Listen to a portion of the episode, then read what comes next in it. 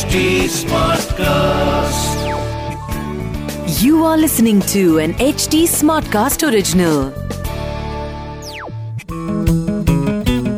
नमस्कार मित्र मैत्रिणींनो गेल्या आठवड्यातली गोष्ट खूप आवडल्याचं तुमच्यातल्या बऱ्याच जणांनी कळवलं बाकीच्यांच्या प्रतिक्रियांची मी वाट बघते हा तोपर्यंत मी वर्षा तुमच्यासाठी घेऊन आले आहे एकदा काय झालं या आपल्या पॉडकास्टमधली या आठवड्यातली गोष्ट. अशीच दर आठवड्याला मी तुमच्या भेटीला येणार आहे. आणि आटपाट नगरातल्या काही गोष्टी सांगणार आहे. रमा आणि विद्या यांचा एक गट बाईंनी तयार केला. आणि त्यांना टाकाऊपासून टिकाऊ वस्तू बनवून आणायला सांगितली. दोघींनी मिळून नारळाच्या करवंटीपासून एक छान तबला बनवला. बाईंना तबला फारच आवडला. रमा घरी येऊन आईला म्हणाली आई ग आई ग बघ मी काय बनवलंय? मी खूप छान कल्पना शोधून काढली ना? मी नारळाची करवंती मिळवण्यासाठी खूप फिरत बसले एकटीच. आईने रमाला शाबासकी दिली आणि तिचं कौतुक पण केलं. दोनच दिवसात शाळेत भरणाऱ्या प्रदर्शनात तो तबला ठेवायचा असं ठरलं. पण प्रदर्शनात फार कुणाला ती कल्पना आवडली नाही. त्यामुळे रमाला फार वाईट वाटलं. रमा घरी आली आणि आईला म्हणाली तली मी विद्याला म्हणाले होते नको बनवायला आपण तबला. पण तिनं नाही ऐकलं. तिला फारच हौस होती. मग माझा झाला पोपट. प्रदर्शनात कुणालाच नाही आवडला तबला. असं म्हणत रमा रडायला लागली. आईला मात्र रमा परवा जे बोलली होती ते चांगलंच लक्षात होतं. रमा मैत्रिणीला विनाकारण दोष देते हे आईला चुकीचं वाटलं. रमाचे अश्रू पुसत तिला गप्प करत आई तिला गोष्ट सांगू लागली. आई म्हणाली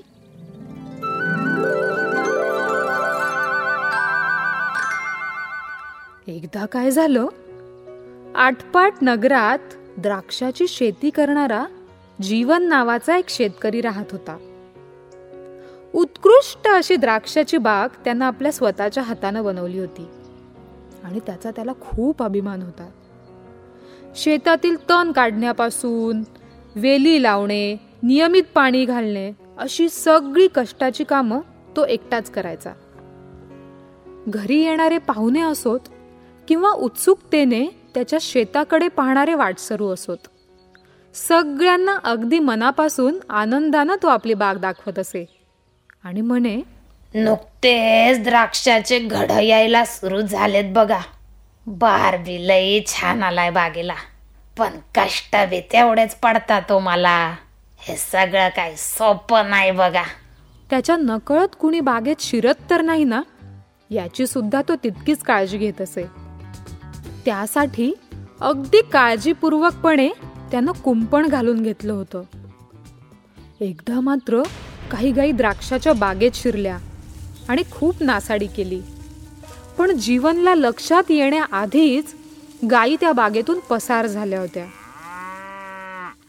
दुसऱ्या दिवशी शाळेतून परत जाणाऱ्या दोन खोडकर मुली बागेत शिरल्या आणि द्राक्षाचे कच्चे घड तोडू लागल्या.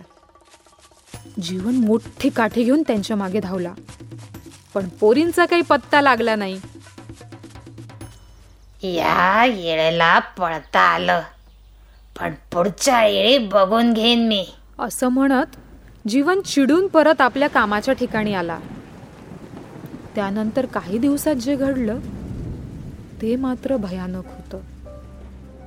दुपारच्या वेळी जीवन आराम करत असताना त्याला बागेत काहीतरी हालचाल ऐकू आली. आवाजाच्या दिशेनं जीवनचे डोळे भिरभिर भिरभिर फिरू लागले. पाहतो तर काय? शेळी चक्क कुंपणावरून उडी मारून बागेत शिरलेली. शेळीला तर धडा शिकवलाच पाहिजे असं ठरवून जीवन काठी घेऊन शेळी मागे धावला. त्यानं तिला बेदम मारलं. पायावरच इतका जोरात घाव लागल्यामुळे शेळीला पळताही आलं नाही हो.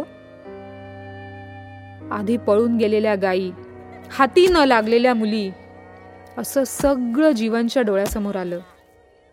आणि सगळ्यांचा राग एकत्रपणे शेळीवरच निघाला. रागाच्या भरात जीवनने तिला एवढं मारलं की शेळीचा आवाज निघणं बंद झालं. आणि शेवटी तिनं तिथंच प्राण सोडले. जीवनच्या लक्षातच आलं नाही. तो अजूनही तिला मारतच होता. शेवटी काठी तुटली म्हणून जीवन थांबला. तेव्हा त्याला जाणीव झाली की त्याच्या हातून नक्की काय घडलंय ते. शेळीचा मालक शोधत शोधत आला. तर मी त्याला काय उत्तर देऊ? या विचारामुळे त्याला आता खूपच भीती वाटू लागली. पण सगळ्यात आधी शेळीला लपवावं म्हणून त्यानं शेळीला ओढत ओढत आणलं आणि एका मोठ्या झाडामागे गवतात लपवलं. या सगळ्या प्रकारानं तो खूप थकला आणि सावलीत जाऊन आराम करू लागला. तो स्वतःच्या मनाशीच म्हणाला माझ्या हातून खूप मोठी चूक झाली आहे मला शेळीला मारून टाकायचं नव्हतं. पण रागच इतका जास्त आला होता मला कळतच नव्हतं माझ्या हातून नेमकं काय घडतंय ते. पण पुढच्याच क्षणी त्याच्या मनात अजून एक विचार आला.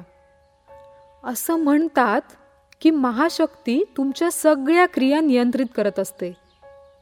तुमच्या हातून घडणारं सगळं. जीवनच्या मनातली भीती आता कमी होऊ लागली. तो पुन्हा स्वतःशीच म्हणाला त्या महाशक्तीनंच शेळीला मारलं. मी फक्त हातात काठी धरली होती. पण शेळीला मारण्याची ताकद त्या महाशक्तीचीच होती. माझी नव्हे. त्यामुळे शेळीला मारण्याचं पाप हे त्या महाशक्तीचंच आहे. माझं नाही. मला आता चिंता करण्याची काहीच गरज नाही. या सगळ्या विचारानंतर जीवनला बरं वाटू लागलं. आणि त्याने पुन्हा आपल्या द्राक्षाच्या बागेत काम करायला सुरुवात केली. जीवन हा सगळा विचार करत असताना महाशक्ती सगळं बघत होती ऐकत होती. असं कसं चालेल? जीवनला धडा तर शिकवलाच पाहिजे महाशक्तीनं ठरवलं. संध्याकाळी जीवन आपल्या झाडांना खत घालत असताना एक म्हाताऱ्या आजी चालत चालत जीवनपाशी आल्या. आणि म्हणाल्या वा वा वा वा किती सुंदर बाग बनवली आहे अगदी नजर लागावी अशी. कोणी बनवली आहे मी स्वतः स्वतःच्या हाताने. मी तुम्हाला सांगू बी शकत नाही. किती मेहनत घेतली मी या बागेला सुंदर बनवायला. आता तर द्राक्षाचे घड बी लागलेत. खरंच? खरंच तुम्ही एकट्यानेच केलंय? इतर कुणीच मदत नाही केली? म्हाताऱ्या आजीनं विचारलं.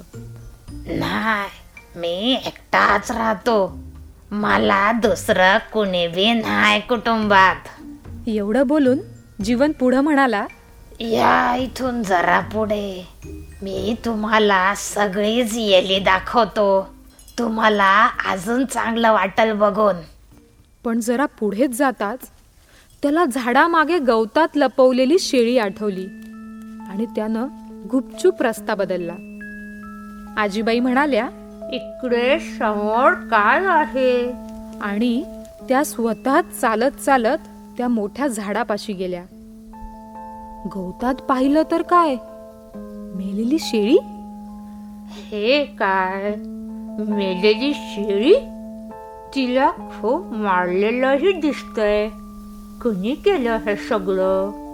आजीबाईंनी विचारलं. काय बोलावं जीवनला कळतच नव्हतं. तो एकदम गप्प झाला. कोणी केलं हे? आजीबाईंनी पुन्हा एकदा चढत्या स्वरात विचारलं. जीवननं दुपारी जो विचार केला होता तो त्याला आठवला. महाशक्ती. महाशक्तीनं शेळीला मारलं. महाशक्ती? महाशक्ती कशी मारेल शेळीला? म्हाताऱ्या आजीनं विचारलं. त्यावर जीवन म्हणाला तुम्हाला माहीत नाही महाशक्ती आपल्या हातून घडणाऱ्या गोष्टी नियंत्रित करते. शेळी बागेत शिरली आणि वेलींवर तुटून पडली म्हणून मी तिला मारण्यासाठी काठी घेतली होती हे खरंय.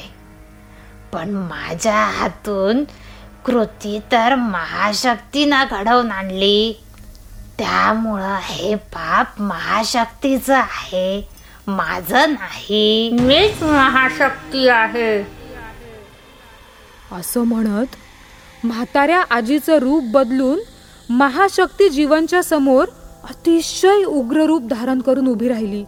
पाप महाशक्तीचा आहे नाही का? जेव्हा मी तुला विचारलं इतकी सुंदर द्राक्षाची बाग तू कशी बनवलीस? तर म्हणालास की सगळं काम तू तुझ्या दोन हातांनी केलंस. एकट्यानंच केलंस. खूप कष्ट घेतलेस. दुसरं कुणीच नाहीये मदतीला. हो ना? जीवनला आता स्वतःचीच लाज वाटू लागली. म्हणजे जे चांगलं झालं ते स्वतःमुळे झालं आणि वाईट ते महाशक्तीनं केलं. हा कुठला न्याय आहे? जीवनकडे आता बोलण्यासारखं काहीच नव्हतं. अचानक जोराचा वारा सुटला. जोरदार पाऊस सुरू झाला. विजा चमकू लागल्या.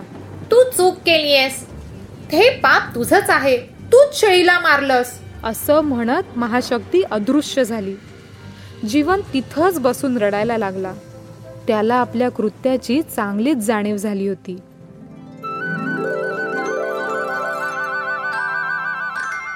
तोपर्यंत रमा गोष्टीत चांगलीच घडून गेल्यानं तिचं रडणंही थांबलं होतं. आई म्हणाली काय लाडोबा आलं का काही ध्यानात? परवा तबलाबाईंना आवडला म्हणून सगळं मी कसं केलं मी कसं केलं ते सांगितलंस. आणि प्रदर्शनात कुणाला नाही आवडला तर मग चूक विद्याची? चुकलेल्या गोष्टींचीही जो समान जबाबदारी घेतो तो सगळ्यांना आवडतो. स्वतःलाही. आलं लक्षात? रमा म्हणाली आई गो आई गो माझी चूक झाली. यापुढे असं कधीच नाही करणार मी. आय प्रॉमिस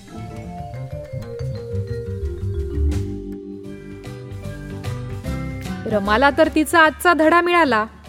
आणि तुम्हाला नक्की विचार करा आजच्या गोष्टीवर. आणि तुम्ही काय शिकलात हे मला नक्की कळवा. माझं इंस्टाग्राम हँडल आहे एकदा काय झालं.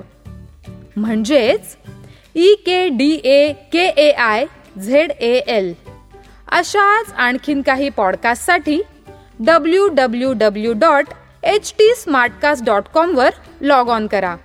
आणि हो एच टी स्मार्टकास्टला Facebook Twitter YouTube LinkedIn आणि इंस्टाग्रामवर फॉलो करायला विसरू नका. आमचं हँडल आहे ॲट एच टी स्मार्टकास्ट तेव्हा पुन्हा भेटूया पुढच्या आठवड्यात. याच दिवशी याच प्लॅटफॉर्मवर तोपर्यंत वागताय ना गुणी बाळासारखं वागलंच पाहिजे. इस स्टोरी को कंसेप्शलाइज और नरेट किया है वर्षा पगार ने डायरेक्ट और प्रोड्यूस किया है अंकिता पहावा ने एडिट और साउंड डिजाइन किया है अमरिंदर सिंह ने This was an HT Smartcast original. HT Smartcast.